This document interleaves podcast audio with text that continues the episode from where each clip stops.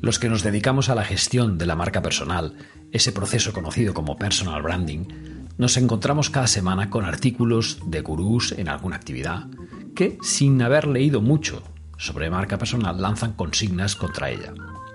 Vamos, es como si yo me pusiera a criticar un artículo sobre física cuántica. Pues pasa lo mismo con el branding, incluso, ¿eh? que muchos confunden el branding con una de sus partes que es la identidad visual de la marca. Y esta semana, en el episodio 81 de Todo deja marca, doy respuesta a las opiniones de una gran experta en branding sobre marca personal y doy respuesta al artículo No caigas en la trampa de la marca personal.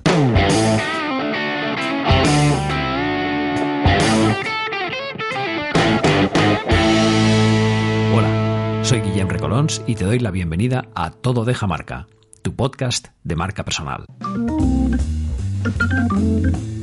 Y por si es tu primera vez, te cuento que este podcast trata de marca personal, de su proceso de gestión, lo que conocemos como personal branding, de relato personal, comunicación personal, propuesta de valor y todo, todo, todo lo que nos ayude a conocernos mejor, diseñar nuestra estrategia y nuestro plan de visibilidad. Hace pocos días leí un artículo escrito por Kevin Dickinson en la revista Big Think, bueno, en la web Big Think, mejor dicho, titulado No caigas en la trampa de la marca personal. Los titulares tipo clickbait, que es esos de mucho ruido y pocas nueces, son la verdad el signo de los nuevos tiempos y empiezan a aburrir un poco, así que voy a intentar aclarar a qué se refiere el autor y sobre todo la, la autora de esa frase de la trampa de la marca personal cuando habla de trampa. El artículo de Dickinson se basa en una entrevista con eh, la escritora, especialista en branding y en diseño Debbie Millman, una persona a la que sigo hace mucho tiempo y que me parece admirable lo que hace. Y para mí contiene grandes aciertos, pero también grandes errores. Por eso planteo este podcast como una respuesta abierta, siempre desde la admiración que siento por Millman.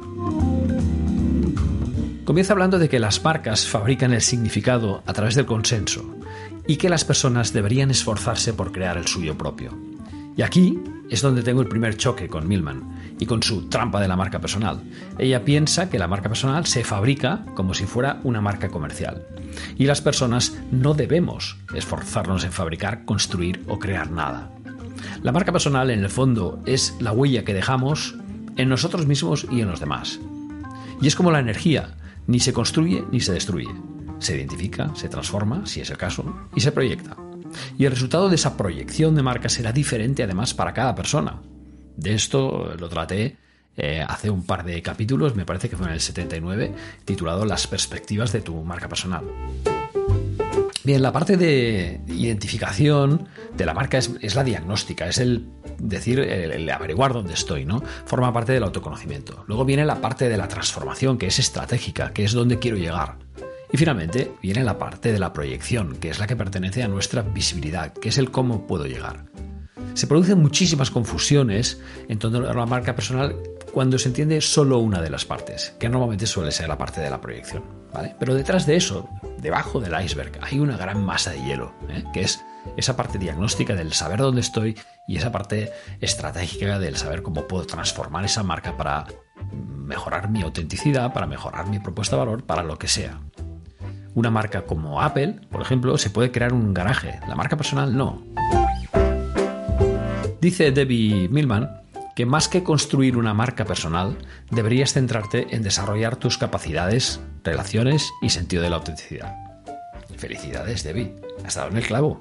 Eso es, en esencia, el personal branding, la gestión de nuestra marca personal, o al menos es una parte. Repito, si encontráis alguna vez algún consultor o formador especializado en personal branding, que hable de construir tu marca personal o crear tu marca personal, huye tan rápido como puedas. La marca personal es mucho más tangible que una marca corporativa, que es un, intangible 100%, ¿no? ya que se basa en elementos que ya tenemos la marca personal y que por ello no debemos construir nada. Debo reconocer que quizá el famoso artículo inaugural de Tom Peters de 1997, titulado The Brand Called You, ha quedado algo desfasado. Yo no soy una marca llamada Guillem. Guillem deja una marca en los demás. Y esa marca es compleja, nunca es igual para todo el mundo. Así es como lo veo yo y creo que tras la explosión digital, así lo confirmo. Además pienso que no estoy solo con esta, con esta idea. Es decir, yo no soy ni un producto ni una marca. Dice Debbie también, no estamos trabajando, sino curando la experiencia de nosotros. No somos profesionales construyendo relaciones, sino influencers apelando a los seguidores para obtener likes y retweets. Madre mía. Otra nueva confusión y además muy grande. Aquí se viene abajo la idea de la trampa de la marca personal. ¿eh? Con esta frase ya cae todo, el artículo cae. A ver, trabajamos, construimos relaciones, pero es que además compartimos experiencias y tratamos de influir. ¿Qué hay de malo en ello? Debbie, yo entiendo que quizá no te gusten los bloggers, las personas que publican contenido en redes sociales, quienes interactúan o lo que sea. Pero nosotros no hemos dejado de trabajar, en eso puedes creerme, ni de construir relaciones. Lo único que sucede es que además de construir relaciones a la vieja usanza, hemos añadido otros medios, nuevos recursos, y hemos adquirido la capacidad de comunicar de forma abierta. Eso no puede molestar a nadie. ¿Puede provocar eso una merma de calidad en los contenidos? Sí, claro, por supuesto. Porque ahora todo el mundo puede tener un blog, puede tener una red social, por supuesto, ¿no? Ahora una nueva competencia que debemos adquirir es precisamente cómo separar el grano de la paja e identificar los contenidos que tienen valor o la porquería digital, el clickbait, eh, etcétera. ¿no? Debemos curar esos contenidos. Debemos entender cuáles son los buenos y cuáles son los malos. Yo conozco, por otro lado, a varios profesionales a los que tú llamas un poco despectivamente, si me permites, influencers. Y no hay ninguna excepción. Trabajan cerca de 20 horas diarias durante 7 días a la semana y están sumidos en múltiples problemas. Y lo más importante, además, aunque pueda molestarte, crean valor. ¿A qué te parece increíble? Pero es así. Para que tienen mala fama porque la gente, repito, solo se queda con la parte visible, con la punta del iceberg y dicen, este tío ha tenido suerte y por eso es millonario. No ven todo lo que hay debajo. Dice Debbie también que ser una marca elimina la gloriosa humanidad del ser humano. Te conviertes en una cosa fabricada. Volvemos. Otra vez. No nos convertimos en cosas, en productos ni en marcas. La cosificación de la marca personal solo puede considerarse si creamos un personaje, un alter ego, un mini yo, un troll. Deja que recurra a una idea que he expresado más de, más de una ocasión en este podcast, que es no somos marcas, tampoco productos. Eso sí, nuestras acciones e inacciones dejan marca en los demás. En el fondo, todo deja marca, como el título de este podcast. Lo que hacemos, lo que no, lo que decimos y lo que callamos.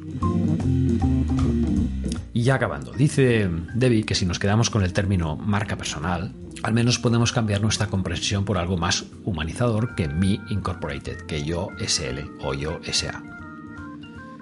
Y su definición de marca personal es, o ideal de marca personal sería la diferenciación deliberada. Aquí sí que puedo consensuar bastante con Debbie. Mira, junto a un grupo de colegas pensamos que el concepto o, el término marca personal se está malinterpretando. ¿Eh? Tu malinterpretación, Debbie, no es la única. Muchos confunden marca personal con crear un personaje, otros con la sobreexposición en medios digitales. En tu caso, pues lo has confundido con la, construcción de algo completamente ficticio, etcétera, ¿no? Mira, hemos tratado de encontrar una expresión alternativa a marca personal con varios colegas, pero hasta ahora la verdad es que hemos fracasado, no lo hemos conseguido. Ni siquiera hemos logrado, imagínate, ni siquiera hemos logrado que se diferencie correctamente gestión de marca personal que sería personal branding, el proceso, con marca personal, que sería personal brand, el resultado. O sea, imagínate si, si, si vamos mal. Me gusta lo que comentas de diferenciación deliberada. Yo lo llamo diferencia relevante porque pienso que debemos saber expresar qué es lo que aportamos en términos de valor, de relevancia, y cómo lo hacemos en términos de diferencia, de método, de características especiales que nos hacen únicos. Por tanto, ahí consenso bastante contigo. Me falta algo, de todas maneras, en tu reflexión. Es un artículo muy largo, ¿eh? es un artículo sobre la trampa de la marca personal, es muy extenso y en muchas cosas estoy de acuerdo. Hay una explicación tuya, Debbie, fantástica sobre el origen y la historia de la marca, que creo que debería estar colgada en las escuelas. Incluso hay algunos consejos del gran Guy Kawasaki sobre cómo gestionar la marca personal. A ver, son pocos consejos muy escuetos, no van a solucionar tu vida, pero está muy bien tenerlos en cuenta. Lo que he encontrado es una gran ausencia. Como experta en marcas, Milman, has olvidado que el rol que podemos tener las personas eh, es importante en la humanización de la marca corporativa. Eh, hoy personas de la empresa hablan con personas en el mercado. Es un diálogo, no es un monólogo, es un diálogo rico y complejo que no puede dejarse, no puede olvidarse, no puede dejarse de lado. Nuestro rol como embajadores de marca conscientes debe formar parte del branding actual. Todos los que estamos al servicio de un proyecto, ya sea propio o ajeno, somos sus portavoces, o si lo prefieres, sus representantes, sus embajadores. Un término un poquito más pomposo, ¿no? El de embajador.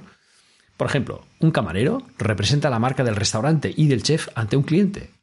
Imagínate si tiene responsabilidad un camarero, un simple camarero al que le, le pagan una maldita miseria, hablo quizá de España, no de otros países, es la marca de cara al cliente.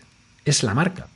Si no entendemos eso, el branding no evolucionará como nosotros y quedará anclado en el siglo pasado.